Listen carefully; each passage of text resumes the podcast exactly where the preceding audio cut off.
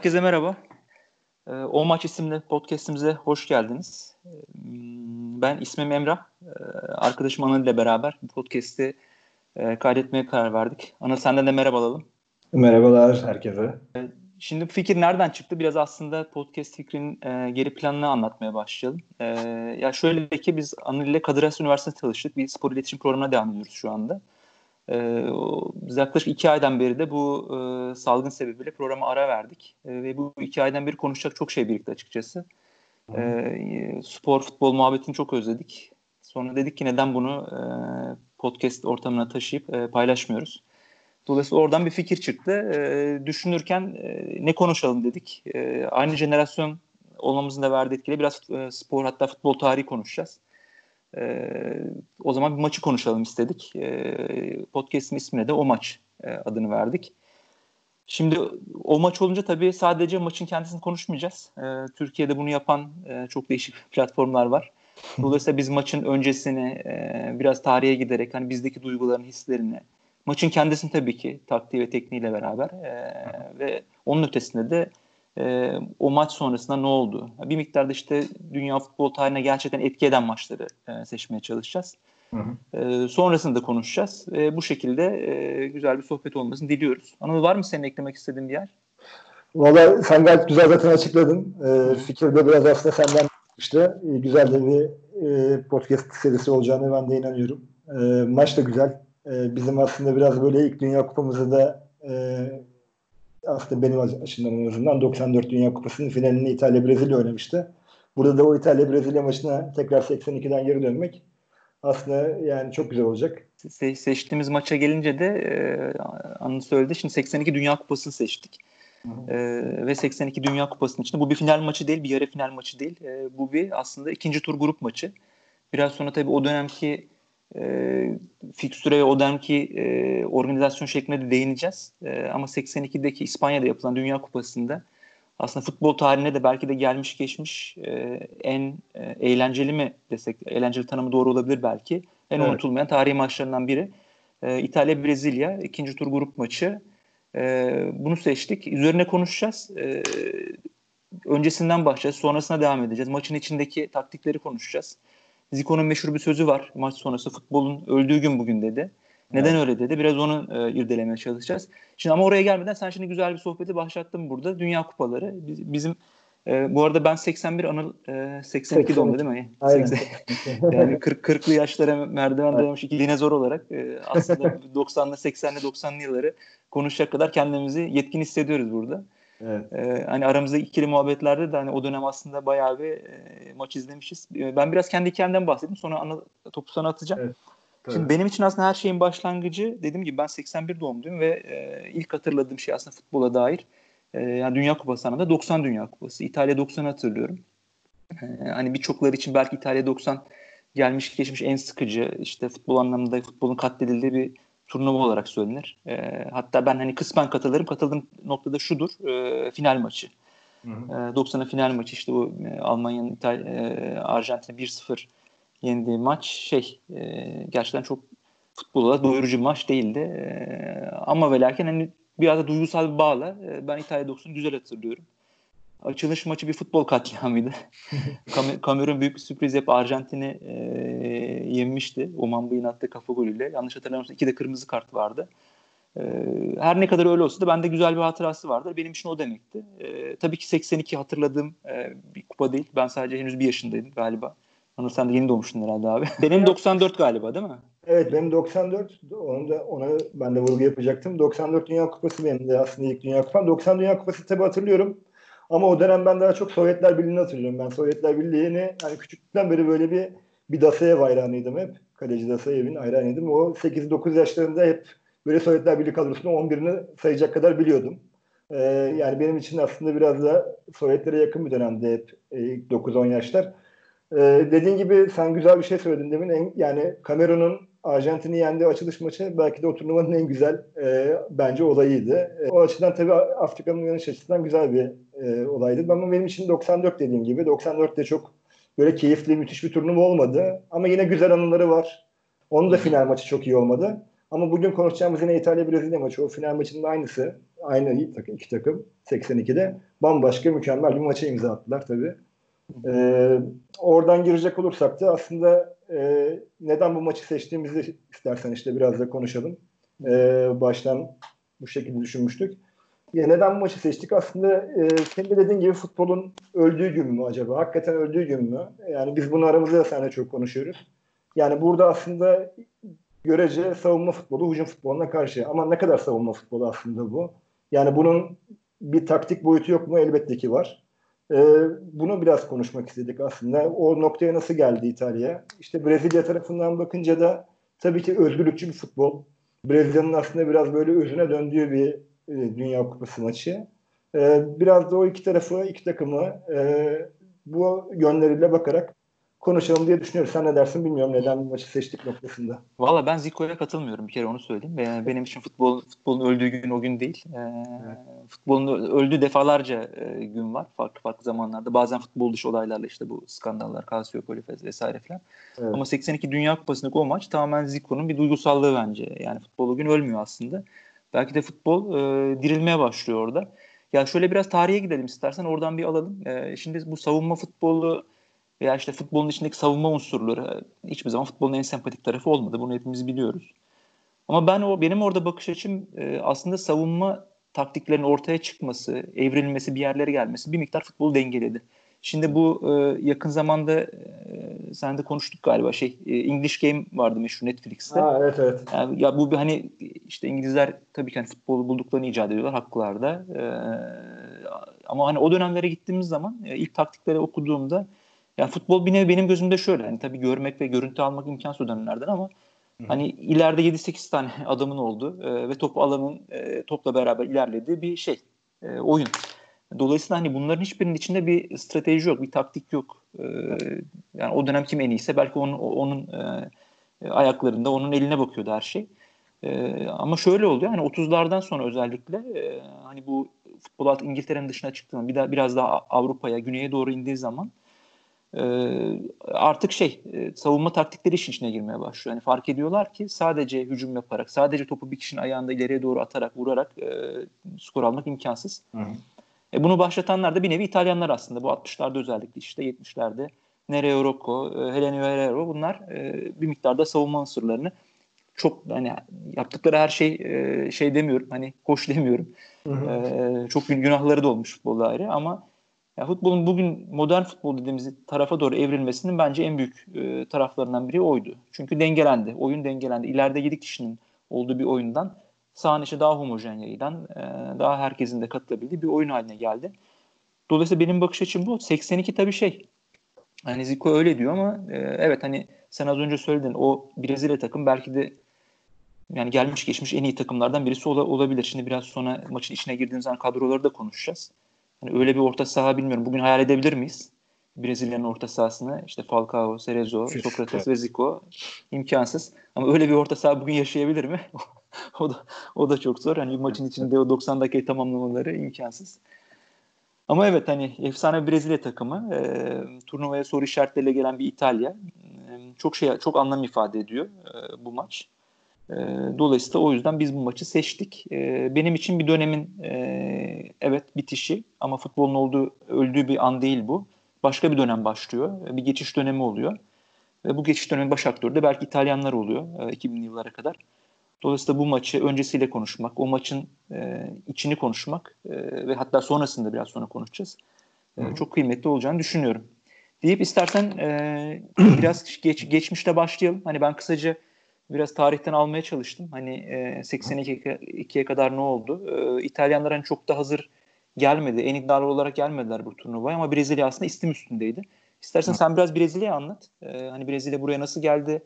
Ee, akabinde İtalya ile ben devam ederim ve e, maça doğru geçeriz yavaş yavaş. Aynen yani Brezilya tarafından evet konuşmak gerekirse senin aslında güzel bir ifaden oldu demek İtalya ile ilgili. İtalya yani biz Catenaccio sevici değiliz ama yani sonuçta bu oyuna farklı bir felsefe, farklı bir bakış açısı getirildiyse buna da aslında saygı duymak gerekiyor ve bugün bakıldığında da İtalya tarafında aslında kısaca ge- geçmek gerekirse o Catenaccio'nun da bu turnuvada aslında biraz reform edilmiş haliyle geldiğini Trapattoni'nin önderliğinde görüyoruz yani İtalya tarafında. Tabii Brezilya geldiği zaman Brezilya Dünya Kupası nasıl geldi 82'de? Tabii 74'ün 78'in verdiği büyük hayal kırıklığı var. Brezilya gibi şampiyonluğa alışmış bir ülkenin Dünya Kupası'nda tabii 74-78'i şampiyonlukla kapatamaması onlar için başarısızlık olarak kabul ediliyor. Tıpkı bizim üç büyüklerin başarısızlığı gibi her sene şampiyon olamadığında konuşulan. Ama tabii Brezilya tarafında şöyle bir şey var. Ee, 70'lerin sonları genelde Güney Amerika ülkelerinde Arjantin'de dahil olmak üzere daha çok askeri diktanın hakim olduğu dönemler ve burada da zaman zaman maalesef kadro seçimleri de buna göre şekillenebiliyor. Ee, Brezilya'nın santrforunu işte hep beraber izledik. Biraz sonra da maç içinde konuşacağız. Serginho gerçekten takımla hiçbir alakası olmayan yani çok sırıtan bir santrfor orada ileri uçta. Ve o aslında Brezilya'da yok mu daha iyi oyuncu? Aslında var. Reynaldo var. Careca var ama Careca sakatlık sakat olduğu gerçekten biliniyor. Zaten çok ağır bir sakatlığı var ve getirilemiyor. Genç yetenek olarak addediliyor aslında o dönem.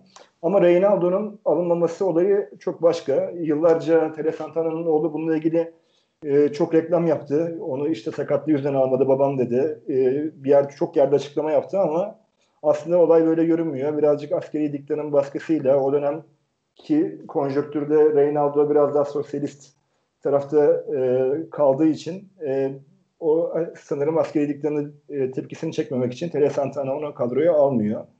E, ve maalesef e, Sergio'ya mahkum bu şekilde. Turnuva gidiyor aslında Sokrates de kendi takımında e, gole çok yakın bir oyuncu. Hani çok fazla golü var. O da belki denenebilirdi. Farklı bir yöntemlere gidilebilirdi ama Sergio ile oynamayı tercih ediyorlar uzun uzun dönem. E, tabii Falcao olayı var bir de Brezilya tarafında. E, ki o turnuvanın en e, enteresan olayı Falcao'nun e, herhalde e, dahili kadroya. İlk başta planlar arasında yok Falcao aslında. Planlar arasında aslında orta sahada Cerezo ve Dirseyo'nun oynaması bekleniyor. Ve Falcao zaten o turnuvaya gelene kadar da e, 78-82 arası çok fazla milli takımda oynadığı söylenemez. E, ama Falcao'ya bir şans geliyor. Milli takım alındığında ilk maçta Cerezo cezalı. O maçta Sovyetler Birliği'ne karşı e, maalesef çok güzel oynuyor. Ben bir Sovyetler Birliği hayranı olarak Ses seni üzmüş. evet benim için üzüldüğüm bir andır. Ama Falcao tabii orada gösterdiği performans da yani bambaşka bir seviyede olduğunu gösteriyor. Zaten ilerleyen dönemde konuşacağız turnuvanın içine. Orada e, başlı başına bence Brezilya'nın en iyi oyuncusu yani. Ben Zico ile birlikte en iyi oyuncusu olduğunu düşünüyorum. Yani çok tartışılır tabii bu konu. Ama orada Avrupa'da da oynayarak geldiği için tabii Falcao o dönem Roma'da oynuyor ve İtalya Brezilya bir takımında Avrupa'da oynayan oyunculardan. Ve yani onun gösterdiği o oyun disiplini aslında Avrupa futbolunda birazcık hani nerede, durduğunu, nasıl bir anlayışlı olduğunu da biraz gösteriyor. Ee, o açıdan da e, hayli önemli. Tabii bir son bir eklemem de şöyle olsun aslında Brezilya ile ilgili. Zico ile ilgili, Cerezo ile ilgili e, ve Falcao ile ilgili bunların ikişer tane altın top ödülü var.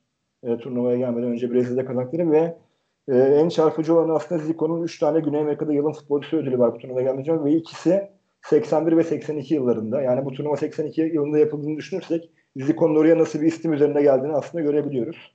E, o açıdan da aslında e, ciddi derecede e, önemli. Tabii burada biraz da Hollanda'nın da etkisi var bence Brezilya futbolunun. Burada 82'de tabii ki oyuncuların karakteri de buna uygun. Ama 74-78'de tabii Hollanda'nın aslında Brezilya gibi oynadığı biraz diyelim. E, akıcı bu özgürlükçü futbol aslında Brezilya'yı da kendi e, köklerine birazcık döndürüyor burada. Deyip İtalya için istersen sana atalım topu. Ya şöyle bir, bir, bir iki cümle şeyden bahsedeyim ben de e, Brezilya'dan. Hı. Aslında bu 70-82 arası döneme baktığımızda iki ülke için de bir e, ara verme dönemi. Çünkü 70'te Brezilya zirveye görüyor. E, evet. O Peleli kadro işte. Ya o kadroda aslında şey e, hani hele Dünya Kupaları tarihinde hani gelmiş geçmiş hem e, oyunu domine eden kadro. Pele'nin oldu işte Taslan'ın olduğu e, kadro. Ve orada da hani bil, yani genel bilinenin aksine şimdi hep Brezilya futbolu işte akıcı, bir miktar daha rahat futbol, serbest futbol böyle bakılır ama Ve hatta Brezilyalılar rahat insanlardır. İşte Brezilyalılar çok skoru takması aslında öyle değil yani. yani Brezilyalılar belki herkes kadar, herkesten daha fazla e, sonuç odaklı ülke takım. Bunu işte en yakın şeyde gördük işte 7 birlik mağlubiyetten sonra ülke ayağa kalktı adeta. Dolayısıyla evet. bu 70-82 arasında baktığımızda hani Brezilya için de bir düşüş dönemi. Ee, ve hani 82 iki ülkede e, tekrar dirilmek için geliyor. Küllerinden doğmak için geliyorlar. E, ama buraya gelirken tabii Brezilya daha önde. Neden? Ciddi bir kadro kalitesi var. E, hani arka dörtlüğü saymazsak e, hani 70'teki o futbol e, 82'ye doğru gelirken kadroyla beraber hani e, yani herhalde turnuvanın öncesindeki en büyük favori. Yani herkesin ortak kanısı oymuş o zamanlar. Tabii canlı olarak izlemedik ama okuduklarımızdan, izlediğimiz maçlardan gördüğümüzde e, bu. E, dolayısıyla şey, ha şunu fark ediyoruz. E, şimdi maçın içine geçtiğimiz zaman da göreceğiz. Şimdi 70'te ciddi bir taktik e, şeyi var. E, o Pele'nin Pele'li şampiyon olan kadroda ciddi bir hatta İtalyanlar kadar bir taktiksel disiplin de var aslında. Sonraki dönemde de birçok ülkeye ilham olmuş. O 4-2-2 ikilik bir dizilişle beraber çıkıyordu. İşte kanatların böyle çok yoğun bir şekilde ileriye gittiği. Evet. E, işte Pele'nin daha on numara pozisyonunda oynadığı e, ve o zaman hani sen bahsettin biraz Sergio'ya kazma demiş oldun ama ki öyle de gerçekten. Maç içerisinde bir pozisyon var Sergio ile ilgili. E, maçın hemen başında İtalya. Maçının e, bir gol kaçırıyor Sergio. Yani e, Beyme Santrifor'un yapamayacağı bir vuruş diyeyim. Yani çok kötü bir vuruş yapıyor. Zico'nun ona bir bakışı var. Yani bu nasıl bir vuruş der gibi. Böyle bir... Sen Brezilya mısın abi falan diye. Ya şöyle şey abi doğru söylüyorsun. Ben ben de maçını izledim. Senle de hatta konuştuk maçı izleyelim falan diye. iki kere izledim maçı. İlk izlediğimde dedim ki bu adamın ne işi var burada. Sonra bir daha izledim. Hani biraz daha alıcı gözüyle şöyle maça baktığımda taktiksel hani dizilişler vesaire adam hani ne yapıyor falan diye baktığımızda. Hani o orta sahadaki dörtlü ve öndeki işte Eder. Ya Sergio hani bugün de çok konuşuruz ya işte. Hani bir zamanlar işte e, Hakan Şükür'ün çok yaptığı işte ileride böyle sürekli e, yer değiştirme e, vesaire filan. Yani o kadar adam hani şey ki evet hani yetenek olarak tabii çok geride o takıma göre. E, çirkin oradaki yavrusu gibi o takım için ne işi var diyebiliyoruz. Ama adam bir şekilde belki de e, ya eğer hani Brezilya kaybetmemiş olsa İtalya yüksek ihtimalle onlar o turnuvayı alacaktı. O Brezilya o turnuvayı kazanmış olsa biz bugün 70 Brezilya'sını değil 82 Brezilya'sı konuşuyor olacaktık. Ve o zaman da şunu söyleyebilirdik. Abi Serginho olmasaydı işte e, o arkadaki o beşli o işte varyasyonları yapamazdı diyebilirdik yani hani. Bana biraz o ben o gözle baktım ikinci maçta. Ama senin dediğin çok doğru. Hani biraz kazmalık da var yani o hele o kaçırdığı goller falan. Evet, evet. Ya biraz şeye gidelim. E, İtalya'ya gidelim o zaman. Hani şeyi konuştuk. E, taktiksel disiplin dedik. Hani 82'ye gelirken aslında o 70'in e, taktik e, anlayışını e, bırakıyorlar biraz. Hani daha serbest futbola doğru geçiyor Brezilya. Özellikle işte ortadaki dörtlüdeki verdiği hani Sokrates, Zirkolo o yetenekle beraber. E, ama velhasıl işte bir şekilde onların kaybetmelerine yol açacaktı. Bu belki biraz şans, biraz işte rahatlık ya da e, kendine güven ne dersen de. Peki İtalya nasıl geldi? İtalya'yı konuşalım. İtalya'da Brezilya gibi iyi gelmedi. E, teknik direktör Berzot. Berzot 75'te e, takımın başına geçiyor. Ve sonraki aslında o süreç biraz İtalya için yeniden yapılanma süreci. E, işte bu Rossi'lerin falan daha yeni yeni işte e, ortaya çıktığı zamanlar. Ve Berzot'un hani İtalya'daki en büyük şey de 78 Dünya Kupası. Orada e, yarı final oynattırıyor İtalya ve işte aslında biraz da o turnuvada 82'nin altyapısı e, atılmış oluyor. E, ve İtalya için de aslında yavaş yavaş futbolun değiştiği yer. Hani hala Catenaccio'nun izleri çok fazla. Hala İtalya dendiği zaman o zaman hani sadece izlediğimiz maçtan değil aslında hani okuduklarımızdan veya işte e, yani gördüklerimizden İtalya'nın Catenaccio'yu %100 terk etmediğini görüyoruz ama bir geçiş dönemi. Hani ilk baştaki muhabbette de bunu söylemiştik. 80-90 dönemi. Tüm dünyada olduğu gibi İtalyanlar için de bir geçiş dönemi. Belki de İtalyanlar bunu en sert yaşayanlar. Çünkü Catenaccio ile çok başarılıkları dönem var. İşte 60'larda Rocco ve şeyli e, Herrera'lı dönem. İşte o Grande Inter'li olan dönem. Avrupa Kupadan domine ediyorlar. Ama ondan sonra bir duran süreci ve sen bahsettin hani Hollanda ortaya çıkıyor. Total futbolla beraber. Ve artık hani o kadar hücumda yetenekli oyuncular var ki hani İtalya'nın o savunma futbolu artık bir şekilde yetmemeye başlıyor. Bir yere geliyorlar ama bir yerde tıkanıyor sistem. Dolayısıyla Berzot'la beraber onlar da değişim içine giriyorlar. E, hala esintiler var. Aslında esintiden ziyade hala e, özellikle o defansif anlayışta e, katı adam markajı devam ediyor. Ama bu Dünya Kupası ile beraber bir şey farklı yapmaya başlıyorlar. E, hücumu aslında daha çok besliyorlar. E, bir, biraz alan markajına geçiyorlar. E, onunla beraber aslında e, bu işte 70'lerdeki özellikle orta sahadaki bir adamın eksik olduğu o Catenaccio'lu sistem o bir adamı oraya daha fazla sürerek e, bir nevi orta sahayı aslında dirençli bir hale getiriyorlar. Bu da hücumu besliyor. E, dolayısıyla taktiksel anlamda aslında özetlemek gerekirse iki takım da e, daha önceki anlayışlarını yavaş yavaş terk etti. E, yeni stratejiler, yeni anlayışlarla beraber e, başka bir futbol dünyasına, başka bir futbol dönemine doğru e, yol aldığı bir e, zaman dilimi burası. E, İtalya'da bir şey daha e, söyleyeceğim. Ondan sonra yavaş yavaş istersen Dünya Kupası içine doğru girmeye başlarız grup maçlarıyla beraber. Evet. 82 çünkü o maça gelesiye kadar da aslında başka bir hikaye var ardında. E, şunu söyleyeceğim. Sen en başta bahsettin. Bir, İtalya buraya da çok rahat gelmiyor. Hani 2006'da olduğu gibi. Hatta evet. 2006'daki olaydan sonra herhalde birçok kişinin aklına şu gelmiştir. Abi bu adamlar ancak e, bir skandal olursa, başlarına bir böyle bir işte şikeleri bilmem neleri musibet gelirse e, şey kupaya gidiyorlar diye. Aynı 2006'da olduğu gibi Burada da gerçi buradaki şey e, zaman dilim biraz daha açık. 2006 yanlış hatırlamıyorsam Mayıs'ta olay patlıyor. Hı hı. E, Temmuz'da Dünya Kupası var. Bir 3 ay 3 ay öncesinde aslında Calciopoli patlıyor. E, burada da senin bahsettiğin Totonero 80'li sanırım 79 sonu veya 80 başı gibi bir şey. Hani bir evet. iki sene önce falan bu ortaya çıkıyor. Hı hı. O da ciddi bir deprem etkisi yaratıyor. Her ne kadar böyle hani etki alanı Calciopoli gibi olmasa da o dönemde Milan ve Lazio küme düşürülüyor. Milan'ın başkanı, şimdi ismini tam hatırlayamıyorum. Yine e, futboldan men ediliyor yanlış hatırlamıyorsam. E, o dönem futbolculara çok fazla ceza veriliyor. E, özellikle işte e, Serie A'da oynayan hani e, şey kuvvetli takımlarda oynayan oyuncular yine hani alt liglerdeki oyuncular vesaire bir yani yanlış hatırlamıyorsam 20'ye yakın oyuncu çok ceza uzun alıyor. Var, evet çok uzun bir liste çok, var. Çok, çok uzun bir liste var aynen. E, ama biz hani onları geçelim şeye gelelim. E, o ceza alan oyuncuların bir tanesi aslında e, turnuvanın da kaderini belirleyen oyuncu Paolo Rossi. Paolo Rossi e, ya şöyle ben e, Totonero'yu tabii ben bilmiyoruz. Şimdi sonra araştırdığımda ben şunu gördüm. Ya evet skandal büyük. O zaman için çok çok büyük ki İtalya bunu sonrasında irili ufak tekrar yaşıyor. Hani adamlar evet. alışık aslında buna. Paolo Rossi e, ve daha birçok futbolcu işte e, bu maç skoru ayarlamalar üzerinden e, suçlamalarla karşılaşıyorlar. E, bu o zaman hani bizim hani eskiden Spor Toto vardı işte maç skorlarını şey yaptığımız tahmin ettiğimiz. Bu sistem yeni geliyor e, İtalya'ya. Ve birçok oyuncunun ismi buraya karışıyor. Birçoğu da reddediyor bunu. Hani hayır işte biz o e, maç ayarlama öyle bir şey yapmadık vesaire filan. İşin garibi e, Paolo Rossi ilk etapta 3 sene ceza alıyor. Evet. Ve Paolo Rossi'nin 3 senelik cezasının e, dayanağı da e, bir maça dayanıyor. Avellino Perugia. O zamanlar Perugia'da oynuyor. Perugia'da oynuyor Paolo evet. Rossi. E, ve şey maç 2-2 bitiyor. E, ben merak edip baktım sonra. Maçta iki golde şey atıyor. Paolo Rossi atıyor. Ve adamın zaten en büyük savunma şeyi de orası. Evet, yani ben evet. iki gol atıyorum maçta ben nasıl e, şey yapabilirim falan. Şey, e, orada şey diyor Emre abi zaten hani daha sonra da Dünya Kupası'nda yani Brezilya maçını kazandıktan sonra da bir açıklaması var. Hı-hı. Diyor ki yani ben 3 kuruş para için bütün bir ömrümü nasıl e, yani bütün bir kariyerimi nasıl böyle riske atabilirim ki bu sizin aklınızı kesiyor mu hiç gibi bir açıklaması var adamın da. Hani hiçbir zaman zaten bunu kabul etmemiş aslında. Valla Rossi, Rossi beni ikna etti abi. Ee, ben, ben, ben Rossi'ye inandım. Yapmaz dedim. Hiçbirimiz şikeyi desteklemiyoruz ama hani Rossi'nin iki gol attığı maçta bunu yapıyor olması çok da mantıklı gelmedi bana ama öyle ya da böyle bunu yaşadı. Ee, ama şöyle bir şey oldu. Rossi aslında ilk 3 e, sene cezası eğer oynansaydı 3 sene şeklinde devam etseydi katılamıyordu 82. Ee, bu cezayı 2 sene indirdiler. Ee, şeyi çok e, göremedim. Hani bu ceza sistemi o zaman nasıl? Hani bu ceza kim indirdi? Federasyon kendisi mi karar verir? Uluslararası seviyeden bu indiriliyor bilmiyorum. Yani bugün bunu yaşıyorsa çok kolay bir şey değil bu. Ama o zaman bir şekilde bu ayarlanıyor ve Paolo Rossi e, turnuvaya katıla, katılmaya yani takıma giriyor. E, teknik direktörleri alıyor. E, Berzot. E, Berzot aslında Rossi'nin büyük bir şeyi.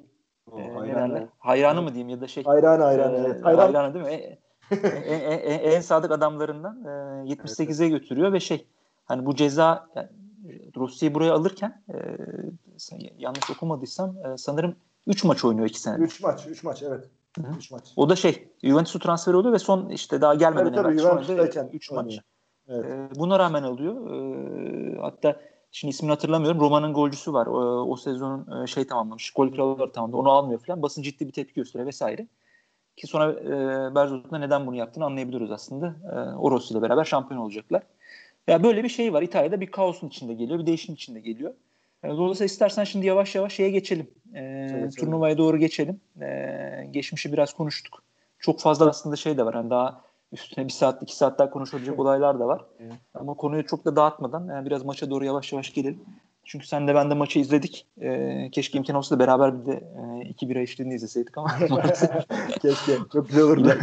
İl, il, ileride diyelim inşallah. İnşallah. Ee, Şimdi şeyle başlayalım istersen. E, grup maçlarıyla. E, ben topu sana atayım burada. E, sen seç abi istediğin İtalya, Brezilya bize yavaşça hani o ikinci tura nasıl geldiler e, onunla beraber şey yapalım. Sonra benim de birkaç notum var bu turnuvadaki ilklerle alakalı. Ben de onlardan bahsedip e, bir miktar özet yapacağım.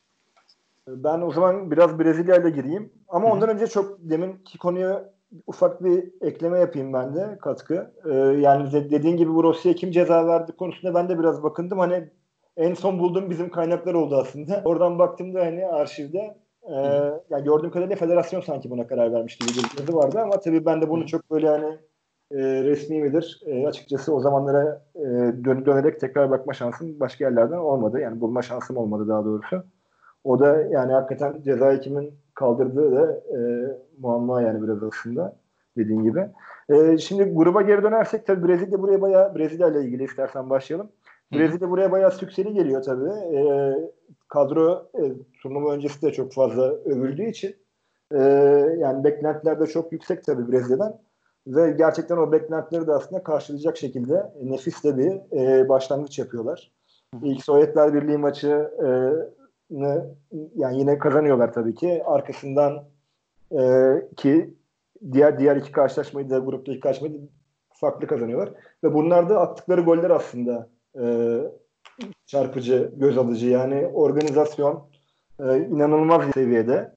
E, özellikle dediğin gibi orta saha üçlüsü ya biz aslında orası 4-2-2 bir 4-2-2 gibi görünüyor. E, senin de bahsettiğin gibi ama aslında biz genelde hani İtalya maçını izlerken de hani o üçlüyü genelde beraber görüyoruz Zico haricinde ki Zico'yu biraz daha böyle hani bağlantı oyuncusu gibi görüyoruz ileriyle. Ee, daha o da onun da yardımı oluyor yani orta sahaya ama o üçlü gerçekten orta sahadaki yani nefis e, organizasyonları imza atıyorlar ve goller de akıl almaz ya benim hayatımda yani izlediğim Dünya Kupası tarihinde izlediğim en güzel golleri atıyorlar bir takımın grup aşamasında attığı. Yani Eder'in attığı iki golde enfes yani herhalde Dünya Kupası'nın en iyi 20 golüne 10 dakika girer diye düşünüyorum. Çok güzel goller. Bir tanesi aşırtma, bir tanesi topu sektirerek atıyor. Bir halı saha golü gibi bir gol yani. Acayip bir gol. Ee, onun dışında yine Zico'nun attığı nefis bir gol var. Ee, yani hani portföyde her türlü gol var. Dışarıdan Sokrates'in attığı var, Falcao'nun attığı var. Yine Falcao işte İtalya maçında attığı var. Ee, yani Kısa bir burada... anekdot vereyim abi şey. Hani senin e, dediğini besleme açısından 10 gol atıp 2 gol yiyorlar grup maçlarında. Evet. Bahsettiğim Sovyetler Birliği, İskoçya, Yeni Zelanda önünde. Evet. Şöyle bir genel baktığımda ve bu gollerin hepsi aslında neredeyse tamamı e, kazma dedin Sergio ama Yeni Zelanda'ya bir gol atıyor Sergio. Lütfen hakkını hakkını yemeyelim adamı şimdi. Sergio hariç kalan hepsi 9 golün tamamı bu ortadaki 5'den geliyor aslında. Evet, yani Falcao yani. işte Eder vesaire Sokrates şeyden geliyor. İnanılmaz üretken bir orta saha. Bahsettiğin gibi o üçgenler özellikle Sokrates Zico bağlantısı Zico'nun evet. 10 numara pozisyonu ve biraz daha işte orta saha bağlantı yapması ki maça geçtiğimiz zaman bir miktar da hani konuşacağız. Aslında hani standart tipik bir forvet arkası ve işte o zaman değil attacking midfielder dedim. Sen hücum oyuncusundan ziyade aslında sahanın her yerinde varlar. Dolayısıyla yani şey, ciddi üretken bir orta saha ee, ve yani 10 gol atıp 2 gol yemek grup maçlarında inanılmaz. Müthiş bir performans yani hakikaten akıl almaz bir performans ve orada da zaten hani direkt zaten dünyayı büyülüyor zaten Brezilya ve e, hatta bizim ülkemizde de bayağı bir fanı bence bu maçlardan sonra yavaş yavaş televizyonda dünya gündemine girdiği için yavaş yavaş ülkeye de. E, Brezilya ikinci takımımız her zaman. E, Brezilya genelde bizim tuttuğumuz takım olur. E, Ama Rivaldo ne zaman abi 2002'de o topu attı suratına. Evet. E, kimin suratına atmıştı Şey, daha doğrusu o, surat, onun suratına gelmiş şey. Sanırım Hakan yani, Ünsal'la mıydı pozisyon? Yani bir pozisyon oldu ya. Ondan sonra evet, evet, sempati kaybettiler bizde. Yani. Onlar Bayram'ın orada galiba bir Hı, aynen. işte öyle bir olay. Yani buradan tabii büyük bir e, sükseyle tabii geliyorlar ikinci gruba. Tabii orada biraz da formatı ufak bir hemen değineyim istersen. 24 Olur. takımlı e, bir turnuva oluyor. 6 grup var. Ve bu gruplardan çıkan takımlar yeniden e, üçerli grup oluşturuyorlar. 4 grup oluşturuyorlar. Üçer, üçer takımdan ve her grubun lideri e, direkt yarı finale yükseliyor. Yani grubunuzu birinci bitirmeniz gerekiyor ve ölüm grubuna aslında burada düşüyor biraz Brezilya'da. Yani bu kazandığı maçların biraz cezasını çekiyor diyebiliriz. Aslında orada biraz İtalya ile oynuyorlar. Bir de Arjantin'le oynayacaklar. İki e, büyük takım. E, tabii Arjantin maçı Brezilya için nefis geçiyor yani 3-1. E, kazandıkları bir maç. Zaten orada İtalya'nın da Arjantin'i 2-1 yenmesiyle gol avarajıyla yakalıyorlar ve aslında bir avantajla geliyorlar maça da. E, yani e, Brezilya için e, gayet güzel başlayan ama sonu büyük bir hüsranla bitecek bir turnuva diyebiliriz. Aynen öyle. E, şey, sen Brezilya'yı İtalya maçına kadar getirdin. E, kuvvetli de getirdin. E, evet. Şu anda hiç bunu okumayan aslında abi bu Brezilya bu İtalya'yı yer diyebilirdir herhalde. Ama öyle olmayacak tabii. evet, evet. E, şimdi biraz şeye bakalım. E, en başına gidelim. E, şimdi turnuva başlıyor tabii. Turnuva başlarken şey 82 İspanya e, cehennem gibi sıcak varmış. E, öyle söylüyorlar. Ki o zamanlar hani şey sonradan çok, Dünya çok. Kupası biraz daha Haziran'a doğru çekiliyor ama o zamanlar tam Temmuz'un ortası. Yani Temmuz zamanı yapılıyor ve ciddi anlamda şey yani 86'da Meksika'da da aynı şekilde inanılmaz bir sıcak. E, maçı izlerken bile biz o sıcağı hissediyoruz yani o güneş ışığı vesaire. İspanya'ya gitme fırsatı ne olduğunu bilmiyorum ama yani benim Hı. orada yazın bulunma fırsatım oldu. Gerçekten Hı. cehennem sıcağı var İspanya'da yani. Öyle bir yer. Ya özellikle böyle güney tarafı falan çok sıcak oluyor. Barcelona tabii biraz daha böyle e, doğuda kaldığı için Hı. hafiften e, tabii orası da e, yani ciddi sıcak Hı. bir iklimi var yani. E, tahmin edebiliyorum yani oradaki havayı. evet evet yani futbol çok kolay değil. Allah'tan o zamanki takımlar e, şimdi kadar çok böyle pres odaklı şey takımlar değil. Evet evet. Brezilya gibi rahat rahat oynuyorlar. Dolayısıyla şey olmamış. Ya şaka evet. bir yana şey şimdi bu tabii şey bir aslında turnuva organizasyon anlamında da farklı bir yapıya bürünüyor. Sen bahsettiğin 24 takım. E, bu zamana kadar 16 takımda oynanıyor ve ilk defa 24 takım e, evet. burada e, çıkıyor. Ya şey bana garip geldi açıkçası biraz. Hani grup maç yani dörderli alt, e, 6 grup dörderli takım. Okey. Evet. E, ilk iki çıkıyor. Ama ondan sonraki aşamada çıkan takımlar üçerle dört gruba bölünüyor. Ve her grubunda birinci direkt yarı finale çıkıyor. Yani tam iki ucu keskin bıçak. Hani ne bileyim hani herhangi bir takım şampiyon olabileceği bir şey. Yani gruptan kafayı çıkardığın zaman otomatikman finale gidebilirsin. Biraz İtalya'nın yaptığı bu oluyor aslında şimdi. Hani geleceğiz oralara. Ee, biraz İtalya bence burada şey fikstürün ya da fikstür demeyeyim ama organizasyonun değişmesinin de biraz faydasını görmüş oluyor. Neden dersen şu İtalya e, ikinci tur grup maçlarına galibiyet almadan geliyor. İki Tabii hepsi beraber. Atıp, Hı-hı. iki gol atıp iki gol yiyerek geliyor. E, son derece kötü bir futbol. E, ciddi bir eleştiri İtalya medyasından. E, Pol- Polonya maçı 0-0'la e, bitiyor başlarken. E, ya şu şu dikkatimi çekti. Aslında bir, e, e, hocanın kafasında bir sistem var. Hani belli. E, çünkü hani hiçbir şekilde dizilişi bozmuyor. E, şey de hani e, kadro da hani yanlış bilmiyorsam hani sonraki e, bir iki maçta işte Bergomi falan koyuyor defans ama onun dışında hep aynı 11 ile aynı formatla oynuyor. Biraz sonra onu da anlatacağız. Doğru. E, ama ve lakin grup maçlarında bu işlemiyor. E, Rossi grup maçlarında dökülüyor. E, Rossi'nin golü yok. E, Polonya 0-0 e, başlıyor. Sonra Peru e, ile 1-1 beraber kalıyorlar. Burada Conte atıyor golü. Ki şöyle genel hani ben bir, e, izledim maçlarda artık şey e, özet bir, birkaç maçın özetini de izledim. E, birkaç şey de okudum. Hani golü atan Conte, Bruno Conte e, hani Rossi tabii gol kralı olduğu için ve altın ayakkabı ve e, ödül aldığı için e, evet hani parlayan yıldız o. Ama belki de en çok çıkış yapan oyuncu Conte orada. Conte ciddi anlamda bu takımın e, organizasyon anlamında en e, öndeki adamı. E, Conte bir gol atıyor. Sonları Kamerun maçı. E, orada yine bir birlik bir skor. E, Graziani bir gol atıyor. E, ilginç bir şey. Mesela İtalya'dan hiç beklemeyeceğim bir şey. İtalya iki maçta öne geçiyor. Hem Peru hem Kamerun maçlarında. Hı hı. E, ilk golü onlar atıyor. Ama skoru tutamıyorlar. Hani şu İtalya'dan bekleyeceğin tek şey herhalde golü at abi yat üstüne ama öyle bir şey olmuyor. Evet. E, iki maçta e, golü yiyorlar ve şey e, bu gruptan 3 e, puanla e, sadece e, bir gol averajıyla çıkıyorlar. Aslında e, Kamerun'un çıkma durumu da var. E, ama bir gol daha fazla attığı için e, puanları eşit. E, İtalya bir gol daha fazla attığı için Kamerun'un önünde grup ikincisi olarak ikinci tur grubuna kalıyor. E, şeyden bahsetmişim. Ciddi bir medya eleştirisi var diye. E, Rossi üzerinde ya, ya Rossi üzerinde var. Bir de hani e, Rossi'den daha çok aslında şey Garzotto burada yükleniyor tabii, tabii. medya. E, evet. Sen bu adamı işte aldın getirdin. E, niye bu adam işte bu kadar çok süre alıyor ama vazgeçmiyor. E, ilk maçta sanırım bir 46'da veya ikinci yarıda oyundan alıyor ama ondan sonra gol atamamasına rağmen Rossi hep oyunda. Evet. E, dolayısıyla şey e, İtalyan ikinci yani sen ölüm grubu dedin haklısın. Hani şöyle genel bir gruplara baktığımızda bu hani üçlü garip gruplara baktığımızda İtalya, Arjantin, Brezilya. Yani inanılmaz bir grup. E, her ne kadar hani Brezilya bu e, o kadar güçlü geliyor ki hani diğer Arjantin ve İtalya olmasına rağmen isimler büyük olmasına rağmen hani çok rahatlıkla bu grubunda birincisi olacağı düşünülüyor e, maçlardan evvel. Ama gel gelelim şöyle olmayacak. E, istersen gelelim şeylere yavaş yavaş ikinci tura doğru. E, topu sana atmadan evvel şeyi söyleyeyim. İkinci tur biraz önce hani İspanya'dan iklimden falan bahsettik. E, o zaman hani bugünkü kadar şehirlere yayılmıyor. E, sanırım birinci tur maçlarında farklı şehirler var. Ama ikinci tur maçlarına geldi, geldiğimizde sadece Madrid ve Barcelona'da maçlar oynanıyor. Doğru. Dört statta evet. e, Barnabeu ve şey var. E, Neukamp var. Bir de Barcelona ve Madrid'de yine bir, bir miktar daha küçük e, iki stadyumda oynanıyor. Stadı işte. Aynen. aynen. İspanya'nın stadı. 97 yılında şu... kullanılmış bu stat. Ee, Sarri aynen, aynen öyle. Hatta işte Brezilyalılar burayı Sarriye faciası diye anıyorlarmış. Evet doğru. Yani, o işte, Haklı, haklılar da. kaybettiği için küçük bir stat dediğin gibi Barcelona'da.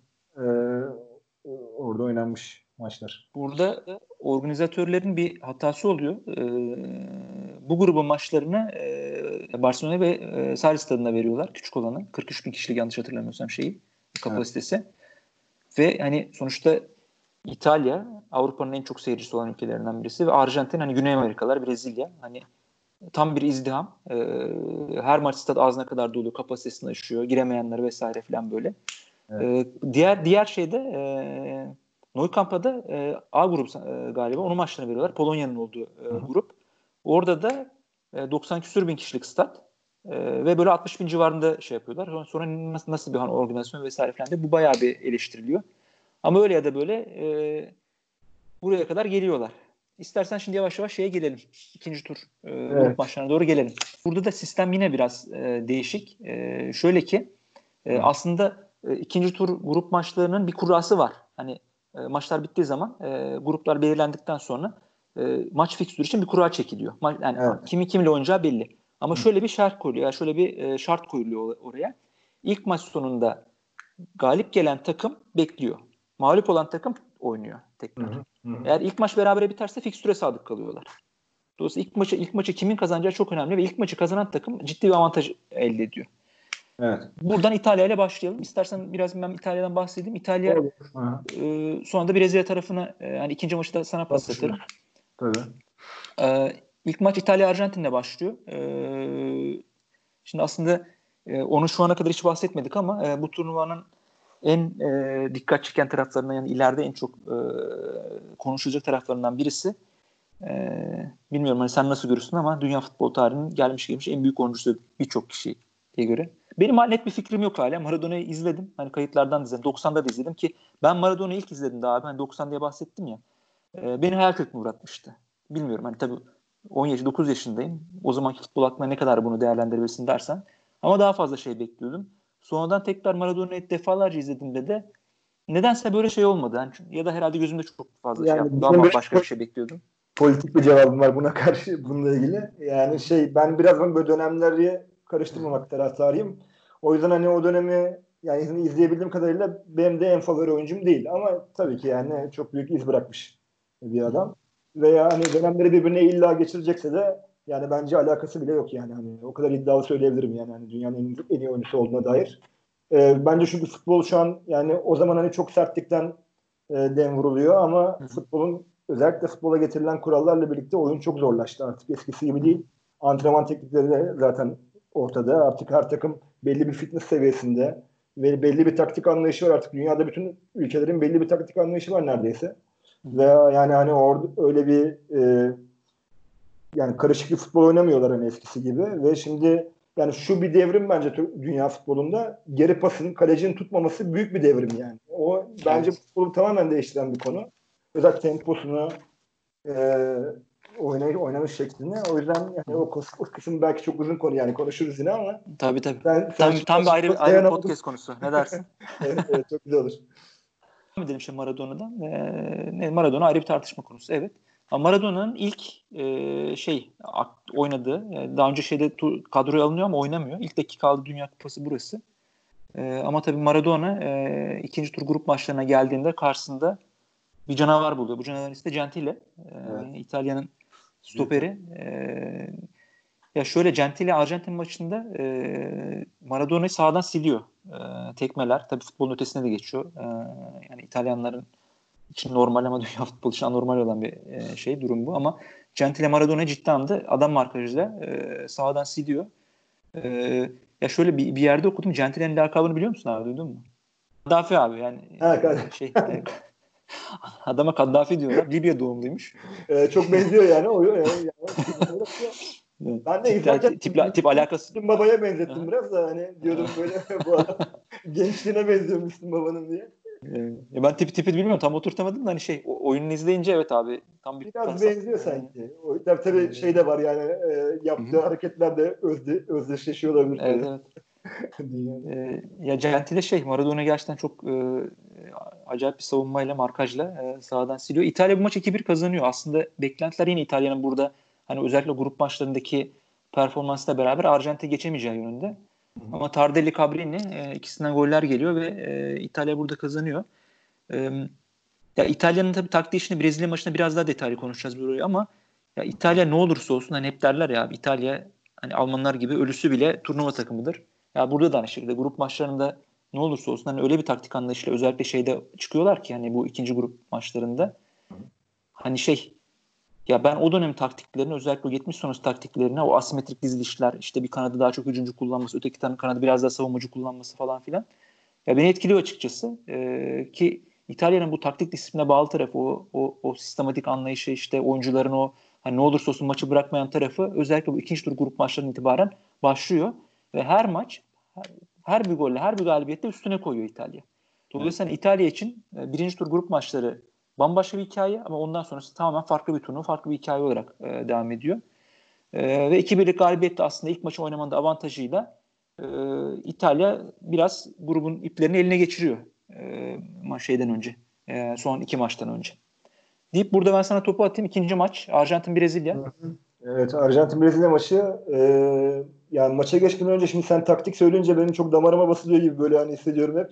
Seninle bu konuya takıyoruz biz biraz biliyorsun yani. Çünkü çok fazla kafa yorulmuş bir sistem yani bu incelediğinizde gerçekten bu sistemi yani hani boş bir şey değil yani bu. Bu büyük bir çaba ve yani çok iyi bir futbol bilgisi gerektiriyor. E, oyuncuların da yani bunu kavraması çok kolay bir şey değil. Bunu oturtmak da çok kolay bir şey değil o dönem için. Yani hani futbolun öldüğü gün deyip geçmek güzel yani. Tamam siz hani göze hoş gelen bir futbol oynayabilirsiniz. Evet herkes zaten göze hoş gelen bir futbol oynamak ister ama ama yani bazı insanlar da yani hani e, bu taktiği izlemek isteyebilir. E, o sahada nasıl durduğunu görmek isteyebilir. Nasıl uygulandığıyla ilgilenebilir. Ve her şeyden ötesi çaba alkışlanmaya değerdir yani her zaman. E, o yüzden e, ben de o konuda yani sen söyleyince şimdi e, dayanamadım. Orada bir girmek istedim. Hı hı. E, maça geçersek dediğin gibi işte Brezilya, e, Arjantin.